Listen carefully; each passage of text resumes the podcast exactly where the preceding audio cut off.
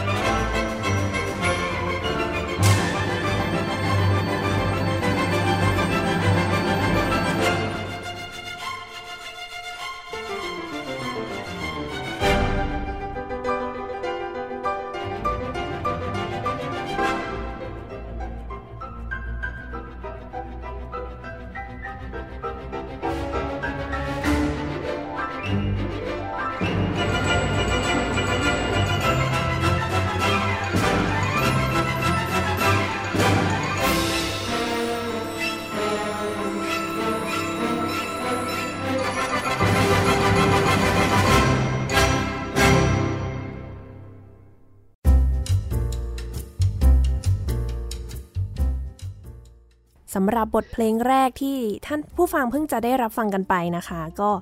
น่ารักสนุกสนานเนาะเป็นบทเพลงที่ประพันธ์โดยนักประพันธ์ชาวฝรั่งเศสคามิลแซงซองนะคะ ชื่อบทเพลงว่า Carnival of the Animal อ่าก็ต้องขอให้แขกรับเชิญของเราเป็นผู้ให้ความรู้สักเล็กน้อยแล้วกันว่าทำไมเพลงทำไมต้องเลือกเพลงนี้มา เพลงนี้มันมีความหมายยังไงเหรอคะ เพลงนี้ มันจะมีหลายท่อน แล้วแต่ละท่อนเนี่ยจะมี character ของมัน เพราะว่าเออแซงซองเนี่ยประพันธ์เพลงนี้ไว้ความจริงเพื่อจะล้อเลียนเพื่อนของเขาแต่ละคน ที่มี character เหมือนสัตว์ตัวต่างๆ มีเหมือนลาบ้าง มีเหมือนจิงโจ้บ้าง มีเป็นหงส์บ้าง อย่างเงี้ยค่ะ แล้วก็เวลาที่เราได้ยินเราก็จะแบบนึกถึงสัตว์ตัวต่างๆ ออกมาได้ แต่มันก็จะมีท่อนที่แปลกๆ เช่นท่อนนักเปียโน ก็ดูไม่เป็นสัตว์นะคะก็ดูไม่เป็นสัตว์เท่าไหร่แต่ว่าเป็นเพลงที่น่ารักค่ะ แล้วก็แต่ละท่อนก็ไม่ยาวมาก สนุกสนาน เวลาเล่นเนี่ย คนฟังก็จะได้ยินสีสันของแต่ละเครื่องดนตรี แล้วก็ได้จินตนาการถึงสัตว์แต่ละตัวได้ ก็เป็นเพลงที่มีอารมณ์ขันนะคะสำหรับเด็กๆนี่ อ๋อ แบบว่าเหมาะสำหรับที่ให้เด็กๆฟังเนาะก็เมื่อสักครู่เป็นท่อนสุดท้ายที่สัตว์แล้วก็ตัวละครแปลกๆเนี่ยมารวมตัวกันหมดเลยในตอนท้าย ใช่แล้วค่ะ เป็นท่อนรวมฮิต ทุกคนก็จะได้ยิน character ของสัตว์แต่ละตัวที่เคยได้ยินในท่อนก่อนหน้านั้น ก็เออแซงซองก็จะใส่รวมมาอยู่ในท่อนสุดท้ายท่อนเดียวเลย ถ้ามีโอกาสก็ลองหาฟังเอ่อทั้งทั้งชุดเพลงก็ ก็จะได้ยินชัดเจนว่าแต่ละตัวมี character อย่างไรบ้างค่ะ จริง ๆ ในรายการเราก็มีโอกาสได้เปิดเพลงนี้ไป น่าจะสามสี่ครั้งได้แล้วค่ะ ก็แต่ละครั้งนี่คือคนละท่อนกันหมดเลย มีท่อนช้างท่อนหงส์มาหมดแล้วจริงค่ะ วันนี้เราอยู่กันกับแขกรับเชิญสองท่านเลยนะคะ อาจจะแบบว่าท่านผู้ฟังจะรู้สึกว่าเสียงทำไมแบบเหมือนไม่ค่อยชัด เมื่อเทียบกับของมุก เนื่องจากว่าอันนี้เราโทรศัพท์กันทางไกลก็ไม่ไกลมากเนาะจากที่บ้านของทั้งสองท่านนะคะ ก็สวัสดีพี่ๆทั้งสองท่านค่ะสวัสดีค่ะ ค่ะ ขออนุญาตแนะนำเมื่อสักครู่เราได้ฟังเสียงกันไปแล้วนะคะ พี่มิกะรับพีนภาวันนะคะ ก็กลับมาอีกครั้งหนึ่งพี่มิกะก็เป็นอาจารย์สอน อยู่ที่โรงเรียนนานาชาติแฮโร่แล้วก็เป็นนักดนตรี นักไวโอลินอยู่ในวง Royal Bangkok Symphony Orchestra นะคะ เคยมาออกรายการเราสองตอนแล้วเนาะความจริง อันนี้ตอนที่สามใช่ก็ตอนนั้นมาพูดถึงนักประพันธ์โยฮันเออเซบาสเตียนบาใช่ร์ค่ะค่ะ ส่วนอีกท่านหนึ่งอ่าอันนี้เป็นครั้งแรกเลยที่เราได้เจอกันกับพี่ฝนนะคะ ภารดีตรีรัตน์ค่ะ ก็พี่ฝนเป็นอาจารย์สอนไวโอลินวิโอลานะคะ อยู่ที่โรงเรียนเดียวกันกับพี่มิกาเลยที่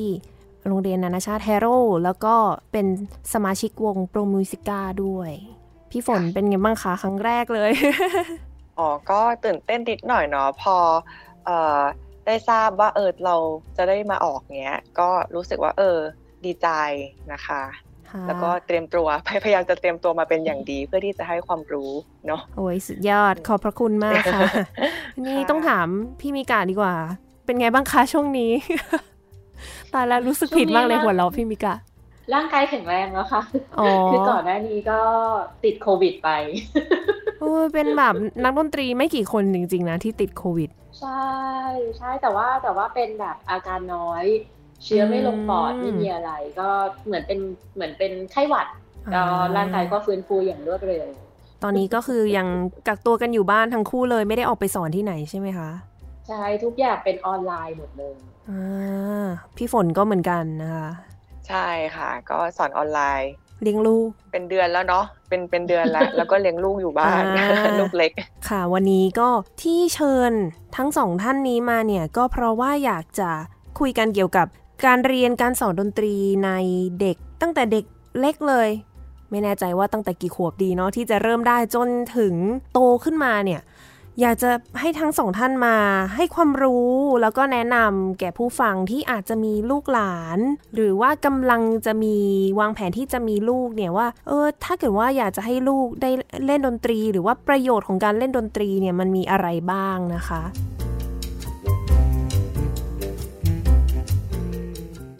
เราเริ่มจากพูดถึงประโยชน์ก่อนดีไหมแบบว่าขายของสัมมนาคุณสักนิดนึงว่าการเรียนดนตรีเนี่ยมัน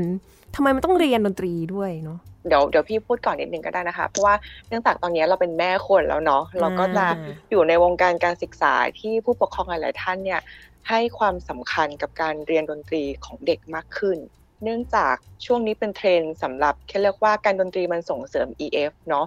EF เนี่ยมันจริง ๆ มันคือ executive function ที่มันเป็นการทำงานเกี่ยวกับสมอง เขาบอกว่าถ้าเด็กมี EF เด็กจะเป็นบุคคลที่มีคุณภาพขึ้นในอนาคต อะ อันนี้ใช้เราใช้คำคร่าวๆก่อน คราวนี้การเรียนดนตรีมันส่งเสริม EF ได้ยังไงบ้าง คือหลาย ๆ อย่างคือมันไปกระตุ้นสมองอะค่ะ มันไปทำให้สมองของเรามีการพัฒนา มากขึ้น ไม่ว่าจะเป็นด้าน working memories คือความจำการใช้งาน การใช้กล้ามเนื้อมือ หรือ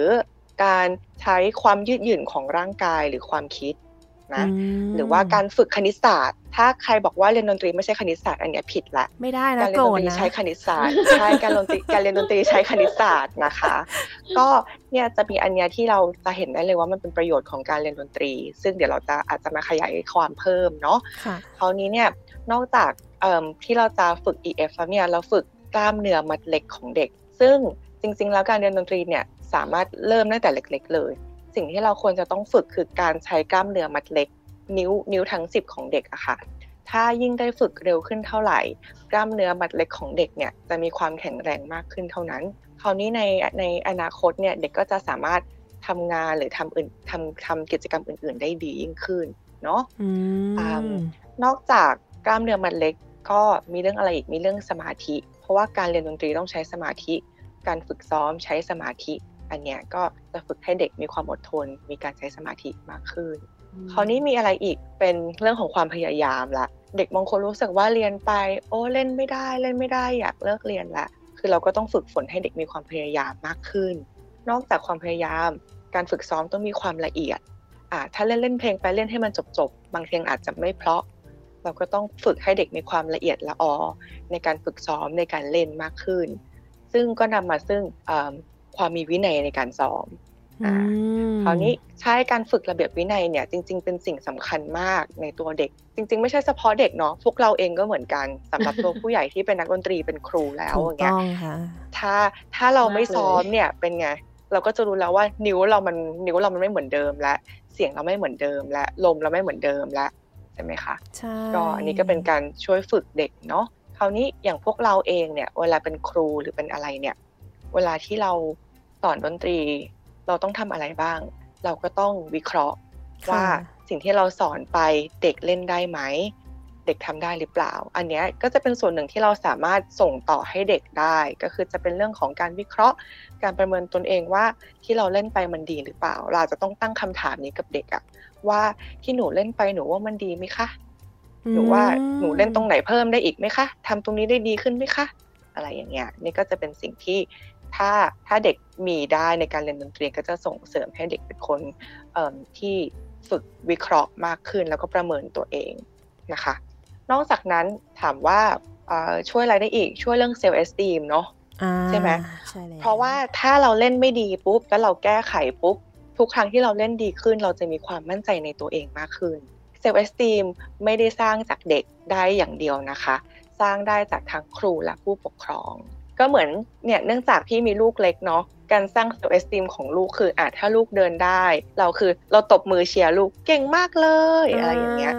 ในการเรียนดนตรีของเด็กก็เหมือนกัน ถ้าเด็กเล่นได้ครูชม พ่อแม่ชม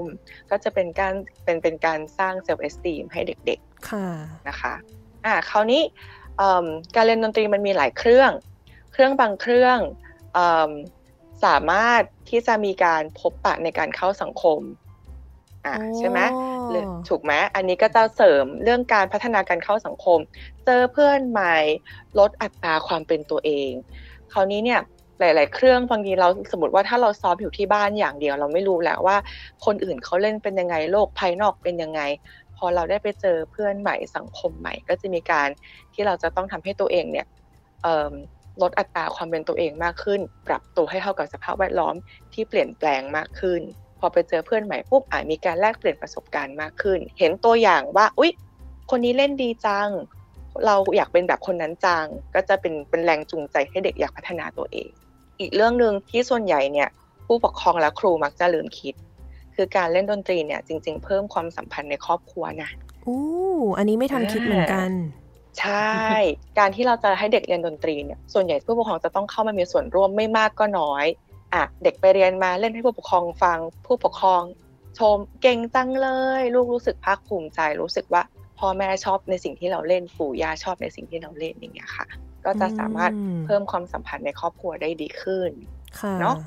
ไม่แน่ใจว่าพี่มิกะมีอะไรจะเสริมหรือเปล่า เพราะว่านี่ก็เป็นสิ่งที่ฝนคิดว่า เออ น่าจะมีประโยชน์ต่อการเล่นดนตรีของเด็ก นี่นี่ก็แทบจะทุกอย่างค่ะ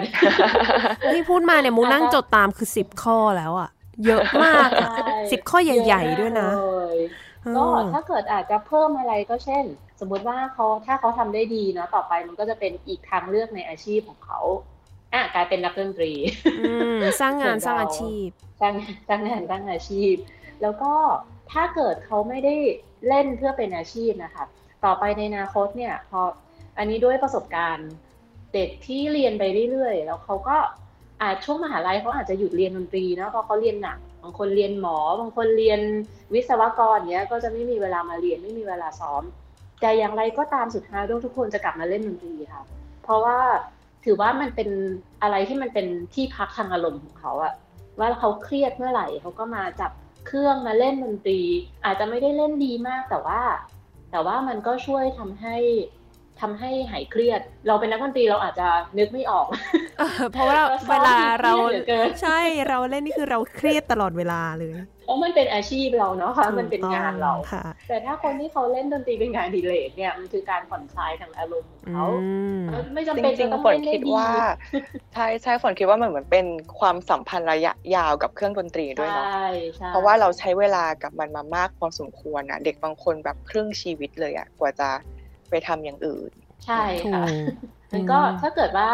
เรียนดีๆ เนี่ย เขาจะมีดนตรีไปตลอดชีวิตของเขา ซึ่งเป็นอะไรที่ที่ดี ข้อดีเยอะมากเลยอะกับการเรียนดนตรีนี่คือถ้าเกิดว่ามีลูกนี่ให้นี่สิควรจะให้ลูกเรียนใช่ไหมตอนแรกแอบคิดว่าควรเอ๊ะค่ะจะคุ้มกว่านี้อยู่แล้วไม่ควรหรือเปล่านะ เพราะว่าตัวเราเองเป็นนักดนตรีก็จะรู้สึกว่าอืมอาชีพนี้ไม่แบบถ้าเป็นตัวอาชีพเลยมันอาจจะยากหน่อยตรงที่ว่าอะถ้าสมมติอยู่ในประเทศที่ ยังไม่ได้ให้ความสำคัญกับศิลปะมากขนาดนั้น เอางี้แล้วกัน มันทำให้เหมือนกับว่ามันดีมานสป라이มันไม่สมดุลกันเนาะมีนักเรียนที่จบสาขาดนตรีออกมาเยอะมาก แต่ตัวงานเนี่ยมันยังเท่าเดิมมาไม่รู้กี่สิบปีแล้ว เพราะฉะนั้นเราเลยแอบคิดว่า เอ๊ะแล้วอย่างนี้ ลูกเรียนดนตรีไปเนี่ยจบไปเนี่ยจะมีงานรองรับมากน้อยแค่ไหนใช่ไหม แต่ว่าพอฟังอย่างนี้แล้วว่ามันมีประโยชน์อย่างอื่น ที่ตัวเราเองในฐานะนักดนตรีอะมองข้ามไป อาจจะอาจจะแค่มุกก็ได้เนื่องจากมุกเป็นนักดนตรีเครื่องเป่า แล้วก็ไม่ได้คลุกคลีกับเด็กมากขนาดนั้น ก็เลยอาจจะข้ามจุดจุดนี้ไปว่ามันมันดีต่อเด็กเล็กมากน้อยแค่ไหนนะคะ พูดถึงประโยชน์ไปแล้วเนี่ยมุกเชื่อว่าน่าจะมีหลาย ๆ ท่านที่สนใจ ว่าถ้าอยากจะให้ลูกเรียนดนตรีเนี่ย ต้องเริ่มที่อายุเท่าไหร่ การเรียนการสอนเนี่ยจะเรียนแบบเดียวแบบกลุ่มยังไง คือโหน่าจะคำถามในหัวเต็มไปหมดเลยอะตอนเนี้ยมุกว่าเอายังไงดีเราเริ่มจากว่าเรียนที่อายุเท่าไหร่ดีไหมคะเมื่อกี้นี้พี่ฝนมีเกริ่นมาว่า เรียนได้ตั้งแต่ยังแบบเบาเลย อย่างเด็กเล็กสุดที่ฝนเคยสอนอย่างที่พี่เคยสอนเนี่ย น่าจะประมาณสองขวบไปปลายใกล้ๆสามขวบ เด็กมาก เด็กมาก ใช่ คือยังบางบางคนยังพูดไม่ค่อยชัดเลยอะ่ะ แล้วก็มาเรียน อืมอะแล้วของของพี่มิกะประมาณไหนคะเริ่มประมาณก็ประมาณนี้เลยค่ะ ประมาณสามขวบสี่ขวบแต่ยังไม่เคยเจอไปถึงสอง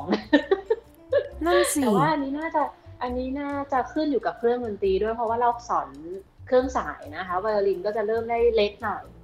แต่ว่าถ้าเกิดอย่างเปียโนอย่างเงี้ยก็อาจจะขยับขึ้นมานิดนึงสองขวบก็อาจจะเล็กเกินไปที่จะมีเออ แรงกล้ามเนื้อมันเล็กในการกดคีย์เปียโนนะคะเอาแต่ว่าอย่างพวกแบบเขาเรียกว่าอะไรนะ คีย์บอร์ด Electone นี่อาจจะพอได้ใช่ไหมเออแต่ความจริงสามขวบก็พอไหวอยู่ แต่ว่าถ้าเกิดว่าเป็นเครื่องอื่นที่จะต้องใช้แรงเยอะกว่านั้นเนี่ย อย่างเครื่องเป่าเครื่องเป่าเนี่ยผมไม่ได้เลย เครื่องเป่านี้ต้องโตระดับหนึ่งใช่ เพราะมันต้องใช้กำลังปอดเนาะกำลังในการหายใจ ใช่ค่ะอ๋อ ก็ถ้าเกิดอยากจะให้เอ่อลูกเริ่มเรียนตอนเด็กๆเลยก็แนะนำเครื่องสายนะคะ แล้วก็เอ่อแล้วก็เอ่อคีย์บอร์ดเปียโน หรือหรือไม่ก็จะมีอีกทางเลือกหนึ่งคือให้เรียนเป็นดนตรีสำหรับเด็กอ่านี้ก็จะมีบางโรงเรียนดนตรีบางโรงเรียนที่เขาสอนเป็นหลักสูตรดนตรีสำหรับเด็ก อันนี้ก็ช่วยเรื่อง musicianship หรือพวกทักษะด้านดนตรี เตรียมความพร้อมให้เขาเรียนดนตรีต่อไปในอนาคตได้เหมือนกัน อันนี้คือเขาสอนอะไรเหรอคะ ถ้างั้นในดนตรีสำหรับเด็กเนี่ยคลาสนี้พวกก็จะสอนเอ่อสอนทักษะการฟัง เช่นการฟังการร้อง ซึ่งมันก็จะช่วยในเรื่องของการเล่นดนตรีรวมรวมถึงเอ่อทักษะด้านจังหวะ อันนี้ค่อนข้างสำคัญนะคะแบบว่าตีนู่นตีนี่เล่นกันในห้องร้องเพลงอะไรอย่างนี้เหรอคะร้องเพลงใช่นะคะมาเรียนวิชาดนตรีในโรงเรียน แต่ว่ามีเป็นขั้นเป็นตอนแล้วก็แล้วก็ จะทำให้เวลาที่เขาไปเรียนเครื่องดนตรีในอนาคตเนี่ย ก็จะเรียนง่ายขึ้น แต่ก็ไม่ใช่ว่าทุกคนต้องไปเรียนนะ แค่เป็นอีกทางเลือกหนึ่งอ๋อ น่าจะคล้ายๆกับการเรียนเตรียมอนุบาลเนอร์เซอรี่ป่ะคะที่ไม่ได้ต้องเรียนทุกคน แต่ว่าก็เตรียมตัวเด็กอ่าถ้าอยากหากิจกรรมให้ลูกค่ะ ก็แนะนำเป็นในตัวเครื่องสายเครื่องอคีย์บอร์ด พวกเปียโน Electone แล้วก็เป็น ดนตรีสำหรับเด็กนะคะ อันนี้ก็คือมันเรียนอีกอีกอันนึงอีกอันนึงจริง ๆ ที่เรียนได้คือการร้องเพลงเนาะเพราะว่าการร้องเพลงเป็นอุปกรณ์ที่ติดตัวเรามาอยู่กับทุกคนอยู่แล้ว สามารถเรียนได้เลยไม่ต้องซื้อตั้งแต่เด็ก ๆ เลยด้วยใช่ไม่ต้องซื้อเครื่องแต่ว่าก็ต้องพูดได้ระดับหนึ่งด้วยหรือเปล่าคะใช่ค่ะ แต่ว่าจริง ๆ อาจจะเริ่มเนื่องจากพี่ไม่ได้เป็นเอ็กซ์เพรสทางด้านการสอนร้องเพลงเนาะแต่เราแค่มองว่าเออมันเป็นเครื่องดนตรีที่ ติดตัวมาแล้วอะแล้วการร้องเพลงหรือการจริงๆการเรียนดนตรีเนี่ย ถ้าสำหรับเด็กเล็กขนาดเนี้ย ส่วนใหญ่ครูจะไม่ค่อยเน้นเรื่องอความจริงจังเท่าไหร่ แต่ว่าครูจะเน้นเรื่องความสนุกมากกว่า และพื้นฐานที่ถูกต้องอันนี้เป็นสิ่งที่สำคัญแค่นั้นเอง ส่วนสมมติว่าถ้าเราไปคาดหวังเยอะอย่างเงี้ย เด็กก็จะไม่สนุกละ จริงๆ เรียนอะไรก็ต้องให้สนุกเนาะอีกอีกเรื่องนึงเดี๋ยวขออนุญาตเสริมพี่มิกะนิดนึงนะคะ คือจริง ๆ เรื่องการเรียนดนตรีเนี่ยเรียนได้ตั้งแต่เด็กเล็กเลย แต่ว่ามันมีหลายปัจจัยเนาะอย่างที่อย่างที่พี่พี่มิกะได้แจ้งมาแล้ว ก็คือว่าเออมันเป็นความพร้อมของเด็กด้วยนะ เด็กแต่ละคนพร้อมไม่เท่ากันสรีระมือ หรือว่าร่างกายของเด็กบางทีเริ่มได้ไม่ไม่เท่ากัน อีกเรื่องหนึ่งก็คือเรื่องเพศ จริง ๆ ที่ที่ที่แจ้งมาเนี่ย เพราะว่าถ้าเป็นผู้ปกครองเด็กเล็กเราจะรู้ละว่าเด็กผู้ชายบางทีจะเริ่มได้ช้ากว่าเด็กผู้หญิง อันนี้คือในวัยเด็กมาก ๆนะคะสองสามสี่ขวบใช่ เพราะว่า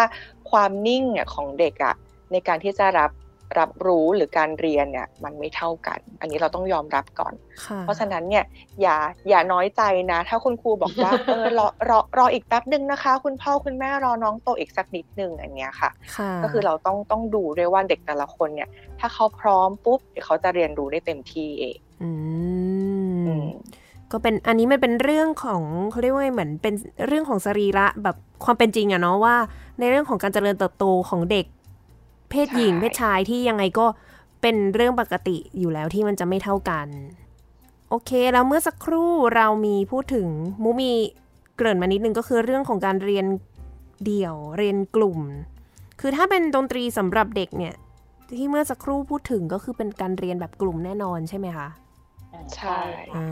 า แล้วอย่างนี้แต่ว่าถ้าเรียนเครื่องดนตรีเนี่ยก็ควรจะเป็นการเรียนเดี่ยวหรือเปล่าคะหรือว่าควรจะเป็นการเรียนกลุ่มยังไง มันมีแตกต่างกันยังไงบ้างเหรอคะการเรียนเครื่องดนตรีเนี่ยยังไงการเรียนเดี่ยวคือสิ่งที่ดีที่สุดอยู่แล้ว และจำเป็นนะคะ เพราะว่าเด็กแต่ละคนเนี่ยมีปัญหาเรียกว่ามีปัญหาไม่เหมือนกัน แล้วก็ที่สำคัญที่สุดก็คือว่า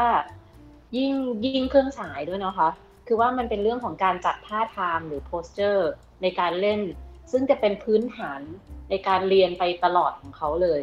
นะคะ และพื้นฐานคือสิ่งที่สำคัญที่สุด เพราะฉะนั้นยังไงก็จะแนะนำให้เรียนเดี่ยวนะคะ ยังไงยังไงดีที่สุดอยู่แล้วสำหรับการเรียนเครื่องดนตรีแล้วก็คือการเรียนเดี่ยวเนี่ย อยากให้อยากให้ผู้ปกครอง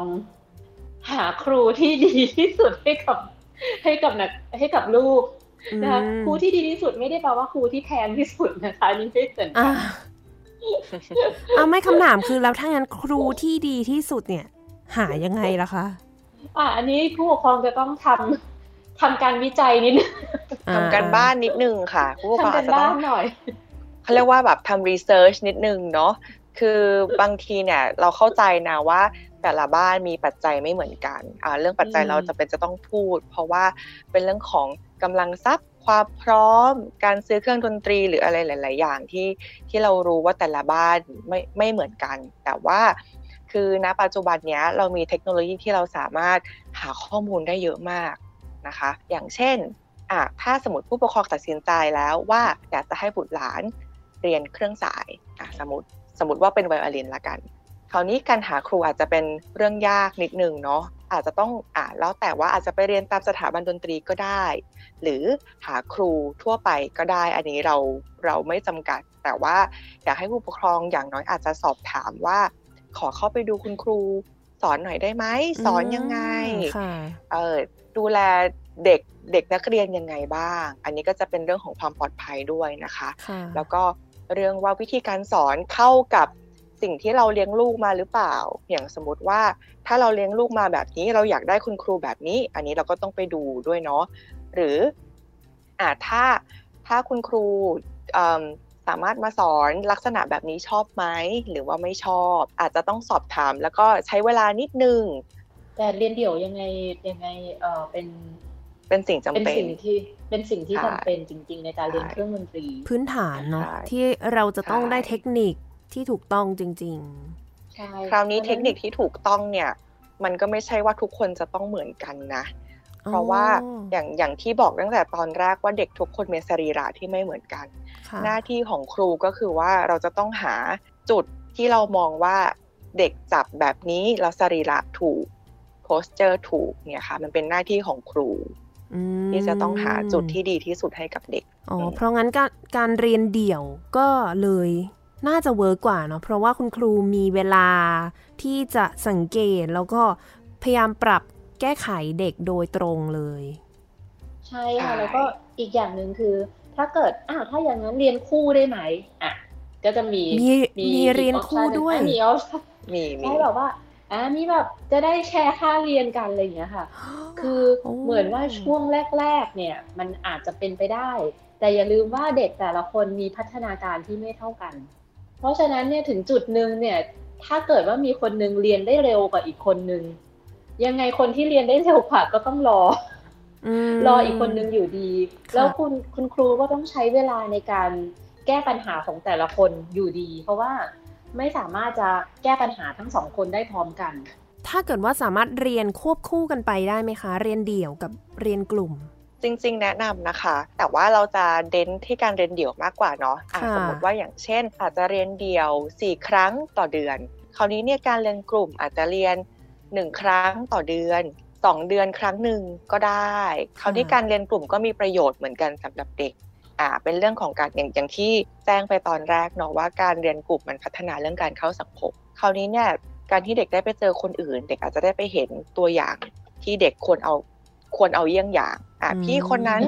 จับจับเครื่องสวยจังเลย เล่นเก่งจังเลย อย่างเงี้ยค่ะ มันก็จะเป็นแรงจูงใจให้เด็กอยากเล่นได้ดีขึ้น อันนี้ก็เป็นข้อดีของการเรียนอืมก็เหมือนเราที่เรียนในมหาวิทยาลัยก็มีแบบนี้เนาะเรียนเดี่ยวๆแล้วก็จะมีต้องเรียนกลุ่มด้วยเพื่อที่จะเหมือนได้มาเจอกันได้มาแลกเปลี่ยนกันคล้ายคำนี้ก็จะต้องเป็น เรื่องของการหาที่เรียนอีกแล้วนะคะ เพราะว่าอย่างที่บอกว่าถ้ามีเรียนกลุ่มด้วยก็จะเป็นเรื่องที่ดี แต่ว่าการเรียนกลุ่มเนี้ยไม่ได้มีทุกที่ที่ที่เป็นการเรียนกลุ่มที่เสริมเข้ามาจากการเรียนเดี่ยวเนี่ยก็ผู้ปกครองก็อาจจะต้องต้องดูนิดนึงว่า เอ๊ะที่ที่จะส่งเอ่อลูกไปเรียนเนี่ย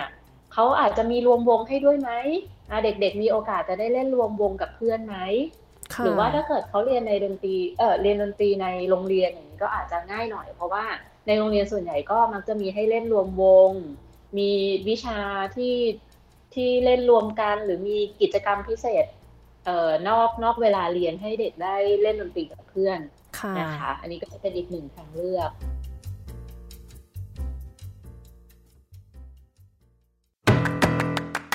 เรื่องเล่า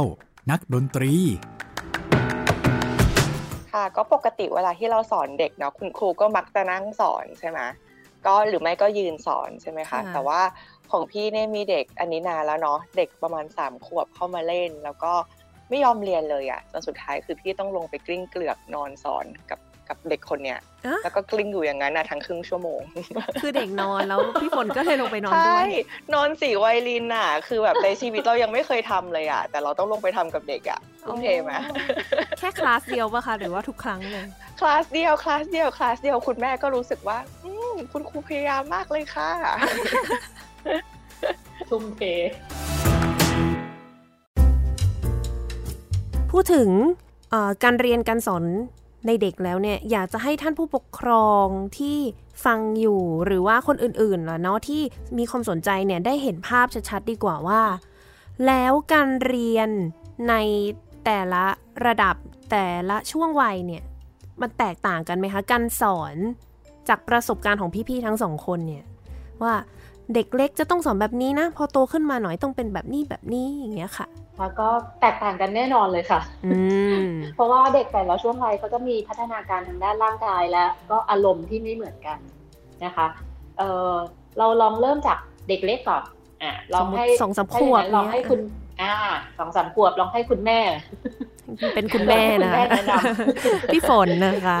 คือจริงๆ อย่างอย่างตัวพี่เองอะพี่ก็สอนเด็กเล็กมาเยอะมากเนาะถ้าเทียบกับเด็ก โตแล้วเด็กเล็กเนี่ยจริง ๆ ใจพี่ชอบสอนเด็กเล็กมากแต่ว่าต่างกับมุกมากใช่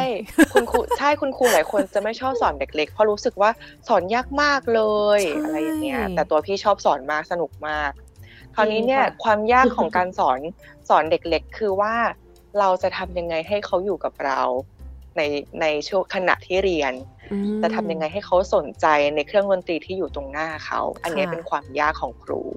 นะคะ คราวนี้เนี่ยก่อนอื่นเนี่ยเราจะต้องทำความเข้าใจก่อนว่าเด็กเล็กเนี่ยหลาย ๆ คนเนี่ยเขายังไม่สามารถช่วยเหลือตัวเองในการซ้อมได้เนาะคราวนี้คราวนี้คนที่มีความสำคัญในการซ้อมของเขาอะไม่ใช่คุณครูนะคะ แต่เป็นผู้ปกครอง เพราะฉะนั้นมันเป็นค่อนข้างค่อนข้างสำคัญมากเลยที่ผู้ปกครองจะต้องเป็นคนช่วยดูการซ้อมของเด็กๆที่บ้าน หรือเข้ามามีส่วนร่วมในการเรียน เอ่ออย่างของพี่อย่างเงี้ยบางทีพี่ใช้ทั้งระบบซูซูกิแล้วก็ไม่ซูซูกิคืออย่างระบบซูซูกิเนี่ยเหมือนน้องมุกเคยสัมภาษณ์พี่อ้อมไปแล้วใช่ไหมคะเคยเคยมีสัมภาษณ์อาจารย์อ้อมพรก็ถ้าท่านผู้ฟังสนใจ อาจจะไปฟังเพิ่มเติมได้ว่าระบบซูซูกิคือมันเป็นระบบการเรียนการสอนดนตรีแบบหนึ่งที่มีชื่อเสียงมาก แล้วก็ค่อนข้างจะมีประสิทธิภาพในแง่ว่าการสอนเด็ก ก็อย่างของพี่เนี่ยถ้าเป็นระบบซูซูกิหรืออะไรอย่างเงี้ย เราก็จะขอความร่วมมือจากผู้ปกครองให้เข้ามานั่งอยู่ในชั่วโมงเรียนทุกครั้ง หรืออาจจะไม่ทุกครั้งบางครั้งถ้าเด็กรู้สึกว่าวันนี้ไม่ไหวแบบอยากให้คุณพ่อคุณแม่รออยู่ข้างนอกอะเราก็อนุญาตให้รออยู่ข้างนอก แต่โดยรวมแล้ว คือผู้ปกครองจะต้องรับรู้ว่าวันนี้เรียนอะไรไปบ้าง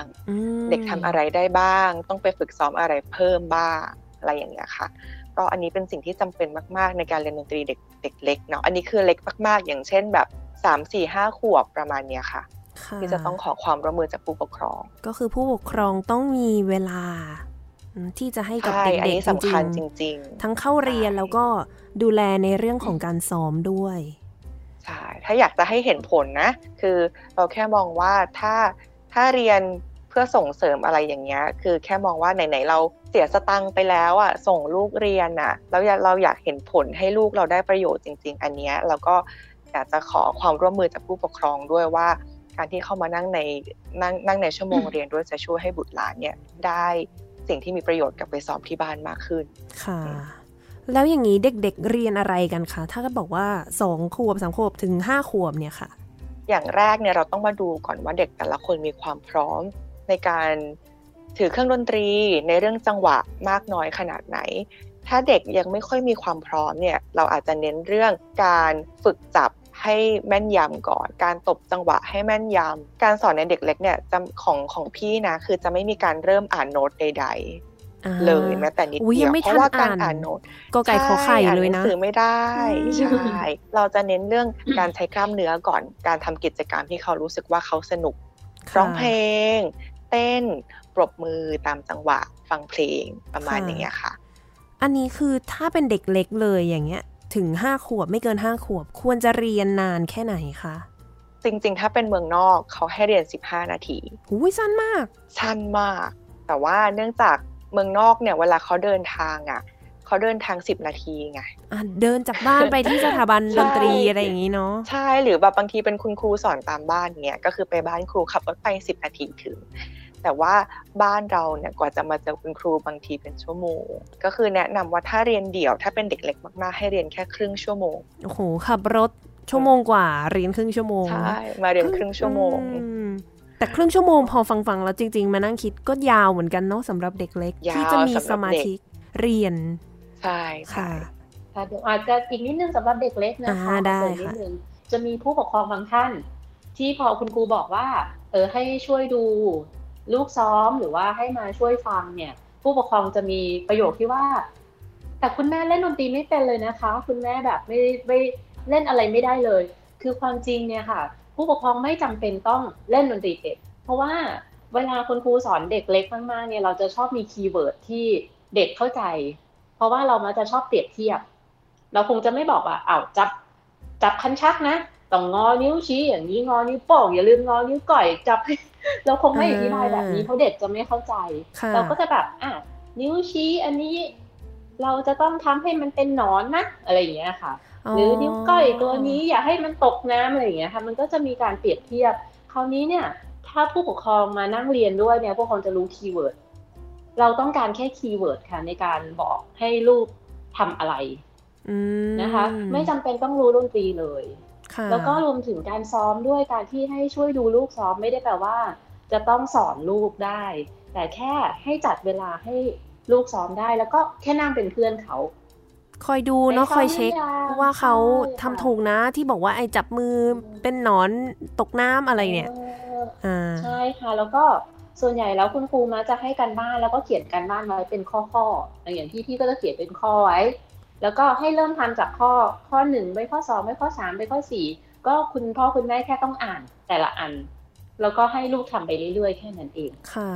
นะคะ ไม่ใช่จำเป็นหรืจะอต้อว่างมีความรู้ด้านดนตรีเลยอืมใช่เพราะว่าจริง ๆ เดี๋ยวนี้เรามีเทคโนโลยีเยอะมากเลยเนาะอย่างบางทีอย่างพี่สอนพี่จะรบกวนให้ผู้ปกครองอัดวิดีโอ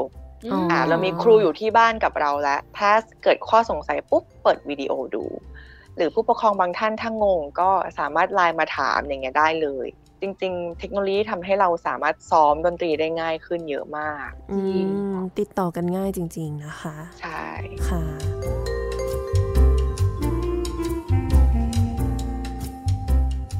กลับไปต่อเมื่อสักครู่ว่าพอโตขึ้นหน่อยหนึ่งโตขึ้นหน่อยหนึ่งเอาสักประถมก็ได้ค่ะ ค่ะสักประถมเป็นเป็นต้นไปนะคะ สักปหนึ่งปสองเนี่ยยังใกล้เคียงกับเด็กเล็กอยู่ความจริงเด็กเล็กน่ารักนะคะ อย่าตามที่เอ่อตามที่น้องฝนไม่บอกพี่ก็ชอบเด็กเล็กสอนง่ายอืมเรื่องความซนนี่ไม่ใช่ปัญหา เด็กทุกคนก็ซนอยู่แล้วล่ะค่ะค่ะแต่ว่าเด็กเล็กมักจะว่าง่าย เวลาบอกให้ทำอะไรเนี่ย ก็มักจะทำตามแต่พอเด็กโตขึ้นหน่อยเนี่ยเออเขาก็จะมีความเป็นตัวเองขึ้นเนาะตามพัฒนาการของเขาอยู่แล้ว พอเขามีความเป็นตัวเองมากขึ้นเนี่ย เขาก็จะเริ่มเถียง พูดเก่งแล้วไง อ่าเออใช่เขาจะเริ่มเถียงอย่างมีเหตุผลของเขาเหตุผลของเขาด้วยนะคะ มีตะกะเป็นของตัวเองแล้วใช่มีตรรกะของตัวเอง อ่า อันนี้คือเด็กเด็กประถมใช้คำว่าสักปสามถึงปหกละกัน ค่ะนะคะเขาจะเริ่มมีเหตุผลมีข้ออ้าง แนะนำว่า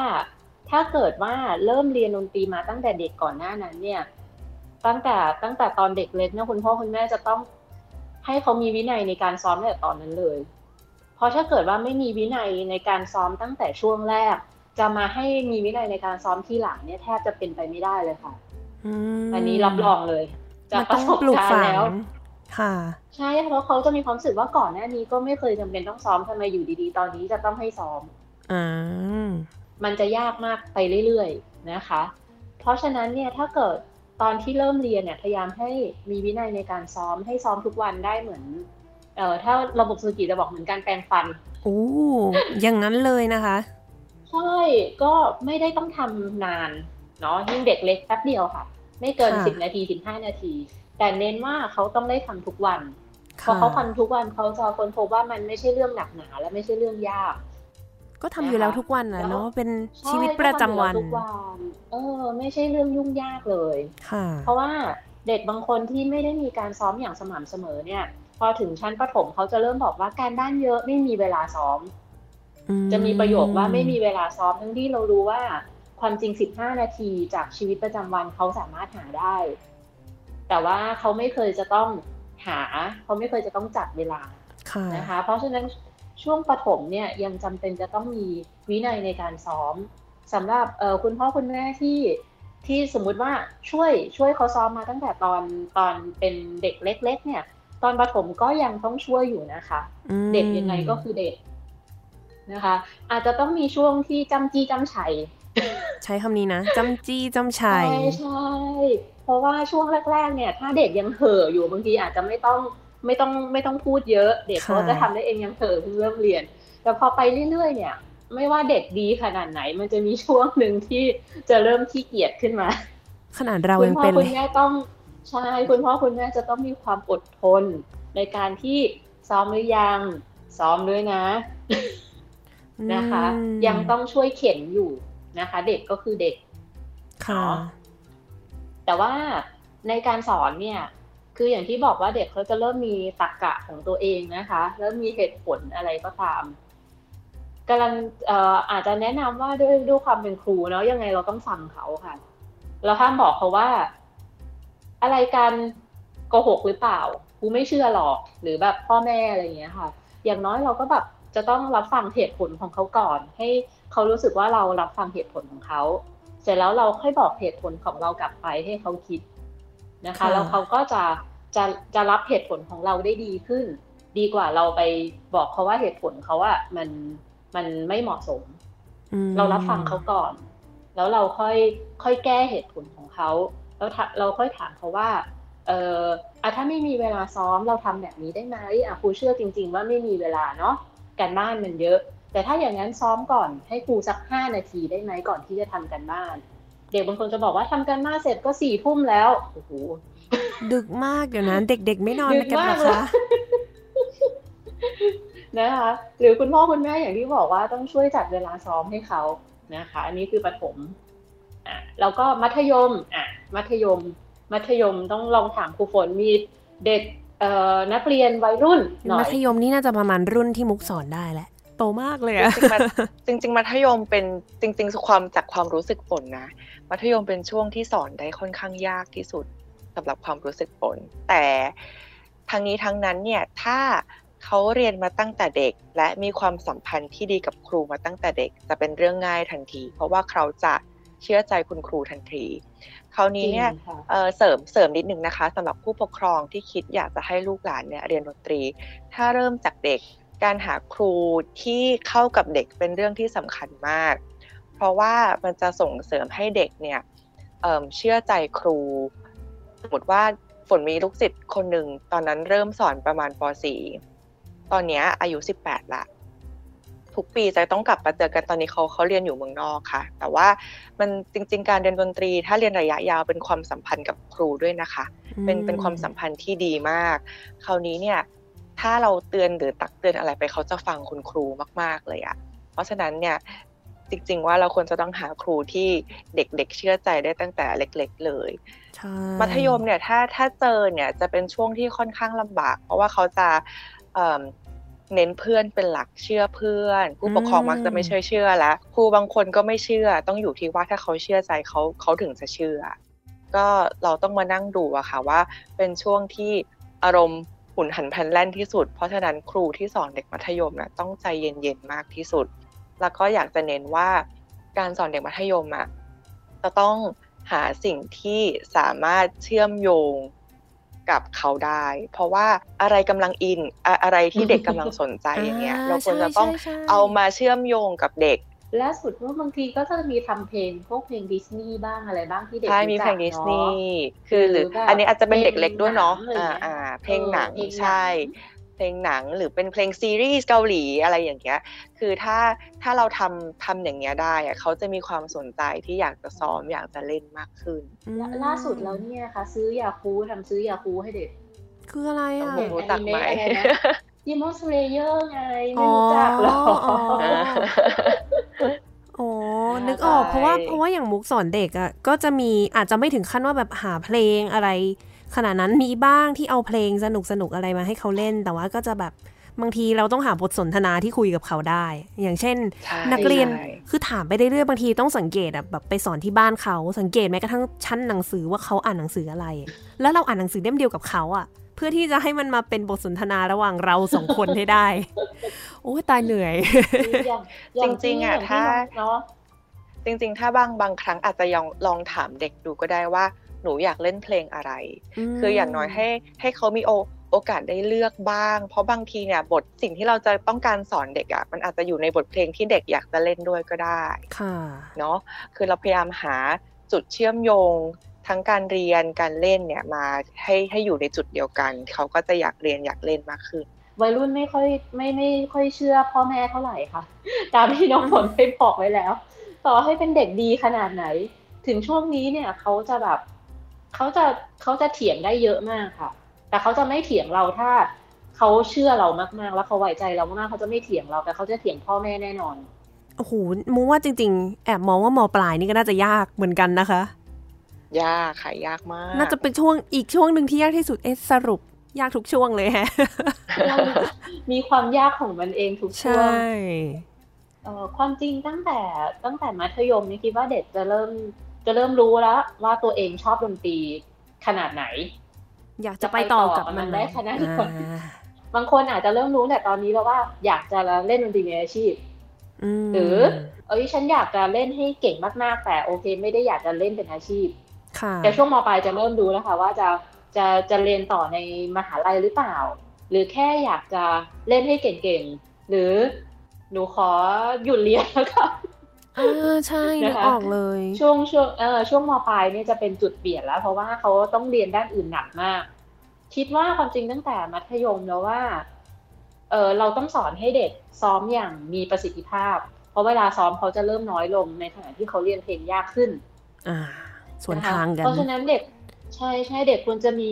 ความรู้ว่าเขาควรจะซ้อมอย่างไร ถึงจะมีประสิทธิภาพที่ดีที่สุด เพราะเราเป็นนักดนตรีเราจะรู้ว่า การซ้อมนานๆไม่ได้แปลว่า จะเป็นการซ้อมที่ได้ผล ไม่เลยแต่การ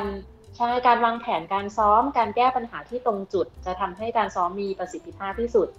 ช่วงเด็กอยู่มัธยมเนี่ยแหละค่ะ เขาจะต้อง ซ้อมอย่างมีประสิทธิภาพที่สุด เพราะว่าเขามีเวลาน้อยค่ะเนาะตอนนี้ผู้ปกครองอาจจะไม่ต้องมาช่วยเรื่องซ้อมและความจริงถ้าผู้ปกครองบ่นเยอะนะคะ วัยรุ่นจะต่อต้านด้วยการไม่ซ้อมใช่โอ้ใช่น่ากลัวจริง ๆ เลยสงสารพ่อแม่มากเลยค่ะ ไม่บอกก็ไม่ได้แต่พอบ่นเยอะวัยรุ่นก็จะต่อต้านแล้วก็แบบ ก็ว่าจะซ้อมแล้วแหละ แต่พอแม่บ่นเนี่ยไม่อยากซ้อมเลยมอันนี้เจอบ่อยมากเลยค่ะเพ ราะฉะนั้นถ้าคุณพ่อคุณแม่มีลูกวัยรุ่นนะคะ อยากจะเตือนเขาไม่ว่าเรื่องอะไรก็ตามเนาะนานๆทีเตือนนะคะขอเสริมนิดนึงได้ไหมคะได้เลยค่ะ พอดีตั้งแต่เด็กเล็กเล่นอะสมมติว่าถ้าผู้ปกครองอยากจะให้เด็กเริ่มเรียนดนตรีเนาะอยากจะให้ผู้ปกครองลดความคาดหวังนิดนึงคือผู้ปกครองอืมส่วนใหญ่คิดว่าเอ้ย เราจ่ายสตุ้งสตางค์ไปส่งลูกเรียนแล้วอะสี่สัปดาห์สี่เป็นไปคะคุณครูโอ้ตาย หนึ่งเดือนสองเดือนเป็นเป็นเป็นเพลงนี้ได้หรือยังคะคุณครูอะไรอย่างเงี้ยเมื่อไหร่ค่จะสอบเกรดได้คะคุณครูใช่สอบเกรดนี้ได้หรือยังคะอยากจะให้สอบเกรดห้าสิ้นปีนี้ค่ะโอ้โหอะไรอย่างเงี้ยค่ะเป๊ะเลย คือจริง ๆ เรื่องเนี้ยเป็นเรื่องที่คุณในในฐานะที่เราเป็นครูสอนเด็กมาสักพักเนาะเราก็อยากจะแจ้งผู้ปกครองว่าทั้งหมดทั้งมวลนี้ขึ้นอยู่กับการฝึกซ้อมนะคะอื คือมแล้วเราไม่สามารถวัดด้วยวัดได้ด้วยจำนวนเงินที่ผู้ปกครองเสียไป อันนี้พูดพูดกันตรงๆตรงนี้เลย ถ้าผู้ปกครองอยากให้บุตรหลานได้ผลผลเอ่อผลลัพธ์เร็ว อยู่ที่การซ้อมจริง ๆ ว่าถ้าซ้อมสม่ำเสมอ ซ้อมถูกต้องแน่นอนค่ะ ผลผลลัพธ์ที่ได้มันมันจะเร็วขึ้นอืมเนาะแต่ถ้าส่วนทางการถ้ามาถามคุณครูว่าอีกสามเดือนเพลงนี้เล่นได้ไหมคะ แต่อยู่ที่บ้านไม่จับเครื่องเลย ไม่ซ้อมเลย อันนี้ก็เป็นไปได้ยากมากนะคะค่ะก็อยากจะให้ผู้ปกครองเนี่ยดูด้วยว่าเนี่ยความความคาดหวังของผู้ปกครองต่อการเรียนดนตรีเนี่ยอยู่ในระดับไหน และพร้อมที่จะเสียเวลามากน้อยขนาดไหน เรื่องเล่านักดนตรี การเลือกครูให้ลูกเนี่ยเป็นเรื่องที่สำคัญนะคะ เพราะว่าเคยได้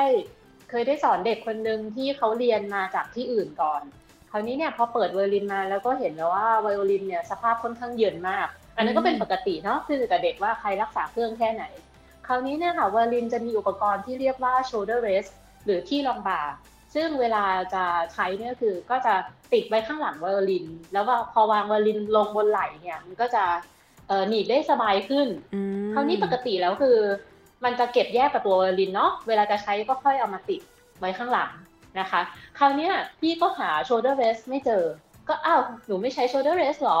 อ่าเขาจะมีบางคนที่ไม่ใช้เหมือนกัน แต่พอหยิบไวโอลินขึ้นมาแล้วพลิกดูข้างหลังคนพบว่ามันติดอยู่ข้างหลังไวโอลินนั่นแหละ พี่ก็เอ้าทำไมไม่ถอดก่อนแล้วเวลาปิดเครื่องลงไปมันมันก็ดันเครื่องขึ้นมาสิลูก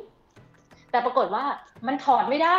เพราะคุณครูคนเก่าติดกาวไว้กับไวโอลิน ติดกาวเลยเหรอ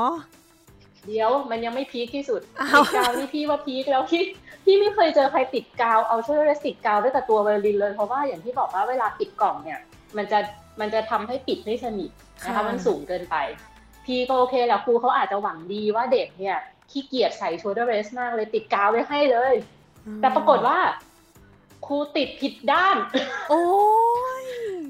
โชเดอร์เรสมันกลับหัวกลับหางอยู่ พี่แบบว่าตย คือว่าโมเมนต์นั้นนี่พี่รู้สึกแบบว่าเหนื่อยใจมากเลย จะแกะโชเดอร์เรสก็แกะไม่ได้ คือเวลามันติดผิดด้านนะคะเวลาหนีบไปแล้วอะมันจะทิ่มมันจะทิ่มคอนิดนึมันงจะเจ็บก็อืมเออมันจะเจ็บแล้ว ไม่รู้จะสงสารเด็กหรือว่าสงสารตัวเองดีสงสารผู้ปกครองไม่แล้วมีที่ต้บางซื้อคนเครื่องใหม่ปะคะใช่แล้วมีบางคนติดติดกาวที่หย่องด้วยนะใช่ห ย่องอะ ติดกาวไปเลยอะไม่ที่ให้เป็นแบแบบบว่าสะพานใช่ไหมคะ ที่พาดใช่สายคือติดกาวคือปกติมันมันมันมันจะไม่ติดมันจะดึงออกได้ใช่ปะแต่ว่าอะบางคนอะติดกาวไปเลยโอ้ยงั้นก็สงสารเศร้ามากผู้ปกครองเนี่ยแหละที่ต้องซื้อเครื่องใหม่ผู้ปกครองกรุณาเลือกครูดีๆนะคะก็เป็นคร่าวๆเนาะในเรื่องของการเรียนการสอน แล้วก่อนจะจากกันเลยวันนี้ ยังไงมุกว่าท่านผู้ปกครองเนี่ยก็ได้ความรู้ได้ข้อมูลมาเยอะมาก เอาสั้นๆเลยว่าทิป อย่างนี้ดีกว่าว่าเคล็ดลับว่าอยากจะให้ลูกเริ่มเรียนดนตรีเนี่ยต้องทำอะไรยังไงบ้างคะเอ่อดูก่อนค่ะว่าอยากให้ลูกเล่นเครื่องอะไรอะอาจจะหนึ่งเลยลองพาเขาไปดูคอนเสิร์ตก็ได้ค่ะอะหรืออาจจะเปิดทีวีให้เขาดูก็ได้ เพราะว่าบางคนเขาแบบเด็กบางคนเขาไป ฟังมาหรือว่าอาจจะไปดูคอนเสิร์ตนักเรียนอย่างเงี้ยค่ะ มีนักเรียนที่ที่เขาบอกว่าตอนเด็กๆ ตอนเด็กๆอะแม่พาไปดูคอนเสิร์ตที่แบบญาติเล่น แล้วก็กลับมาก็เอาข้อหม้อไหกระมังมาทำเป็นไวโอลินอย่างเงี้ยค่ะ โอ้ยน่ารักเออน่ารักมีแรงจูงใจก็อาจจะลองลองหาแรงบันดาลใจก่อนก็ได้ว่าอ่าความจริงลูกอาจจะอยากเล่นเปียโนอะอยากจะเล่นไวโอลินอย่างเงี้ยค่ะเสร็จแล้วก็อย่างที่บอกว่าเราจะต้องทำ รีเสิร์ชนะคะว่าลูกเราเหมาะกับไปเรียนที่ไหน ที่อาจจะไม่ไกลบ้านเกินไปด้วย คุณครูดูดี ว่าไปลองดูคุณครูสอนแล้วน่าจะเข้ากับลูกเราตามที่ตามที่น้องฝนได้ได้บอกมาก่อนหน้านี้นะคะแล้วก็เออเรามีเวลาเรื่องหนึ่งเนาะ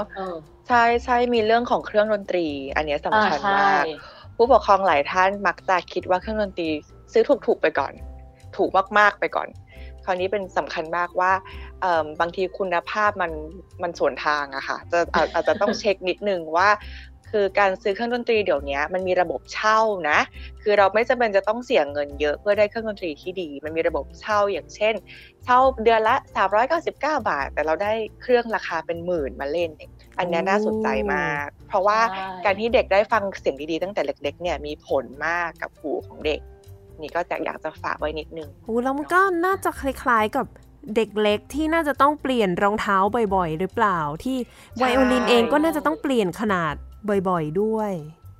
คือก็ไม่ใช่แค่ไวโอลินหรอกอย่างเครื่องเป่าเดี๋ยวนี้ก็มีเนาะขนาดสำหรับเด็กๆ ก็ต้องต้องเปลี่ยนเช่นกัน หรือแบบอย่างยิ่งเปียโนเนี่ยค่ะ อยู่ดีๆจะตัดสินใจซื้อเปียโนเลยก็เป็นเรื่องยากนะคะ เช่าเอาก็จะเป็นอีกทางเลือกหนึ่งเช่นเดียวกัน แต่ว่า ก็ยังเน้นว่าครูคนแรกของลูกสำคัญที่สุดค่ะสำคัญมากสำคัญมากๆเลยก็ต้องลองทำกันบ้านทำการศึกษาดูนะคะว่าจะเป็นครูที่ไหนยังไงที่จะเหมาะกับลูกตัวเองมากที่สุด หรือว่าการเรียนเครื่องดนตรีแบบไหนเนี่ยที่จะเหมาะกับเครื่องอ่าเหมาะกับลูกลูกอยากจะเล่นนะเนาะ ฝากอีกเรื่องหนึ่งนะคะ คือจริงๆอะเวลาที่เราฝึกซ้อมที่บ้านสมมติเรียนดนตรีแล้วเนาะะอยากจะให้สภาพแวดล้อมของการซ้อม การเรียน เด็กมีความสุข ผู้ปกครองมีความสุข คุณครูมีความสุข แล้วผลลัพธ์มันจะออกมาดียิ่งขึ้น ถ้าเราบังคับลูกซ้อมแล้วลูกมานั่งร้องไห้อย่างเงี้ย เด็กไม่น่าจะเรียนแล้วมีความสุขแน่นอน แล้วก็อีกเรื่องหนึ่งคือผู้ปกครองควรจะต้องสื่อสารกับคุณครูนะคะ ว่าเกิดอะไรขึ้นบ้าง อย่างน้อยมาอัปเดตให้คุณครูรู้ว่าอยู่ที่บ้านซ้อมแล้วไม่โอเคเลยไม่ค่อยฟังเผื่อคุณครูจะมีทริคในการแจ้งให้ผู้ปกครองกลับไปทำที่บ้านแล้วอาจจะดีขึ้นขอหนึ่งบทเพลงส่งท้ายเมื่อสักครู่ตอนต้นรายการเนี่ยเป็น บทเพลงที่พี่มิกานำมาฝากแล้ว ตอนท้ายขอเป็นบทเพลงจากพี่ฝนบ้างดีกว่าค่ะ เป็นเพลงอะไรดีคะ ให้ท่านผู้ฟังได้ฟังกันค่ะ ก็เป็นเพลงจาก Peter and the Wolf นะคะ เขียนโดย Prokofiev นะคะ ก็อันนี้แต่งขึ้นมาเนี่ยสำหรับเด็กโดยเฉพาะเลยที่อันนี้คือเขาแต่งขึ้นมาให้ให้ไปชมใน theater ของมอสโกเลยเนาะในในในรัสเซียใช่เขาแต่งขึ้นมาเนี่ย จริง ๆ เพลงนี้จะคล้ายๆ The Carnival of the Animal คือ มันจะมี character ของสัตว์อยู่หลาย ๆ ตัว มีแมว มีหมาป่า มีตัวปีเตอร์เอง มีคุณปู่ ซึ่งจะใช้เครื่องดนตรีหลากหลายในการ บอกให้รู้ว่า อันนี้เป็นคุณปู่ อันนี้เป็นหมาป่าอะไรอย่างเงี้ยค่ะ ก็ลองฟังได้ อันนี้จริง ๆ ไปหาเซิร์ชใน YouTube ดูได้มีการ์ตูนประกอบด้วยสนุกทีเดียว โอ้ใช่ มีโอโบด้วยเป็นเป็ด ใช่ใช่ใช่มีเป็ด ใช่แล้วค่ะ ค่ะท่านผู้ฟังคะสำหรับวันนี้เวลาก็หมดลงแล้ว ดิฉันมุก นัทถาคนขจรและนพีนภาวันค่ะภารดีติรัตค่ะ ค่ะเราสามคนขอลาไปก่อน สวัสดีค่ะ วัสดีค่ะ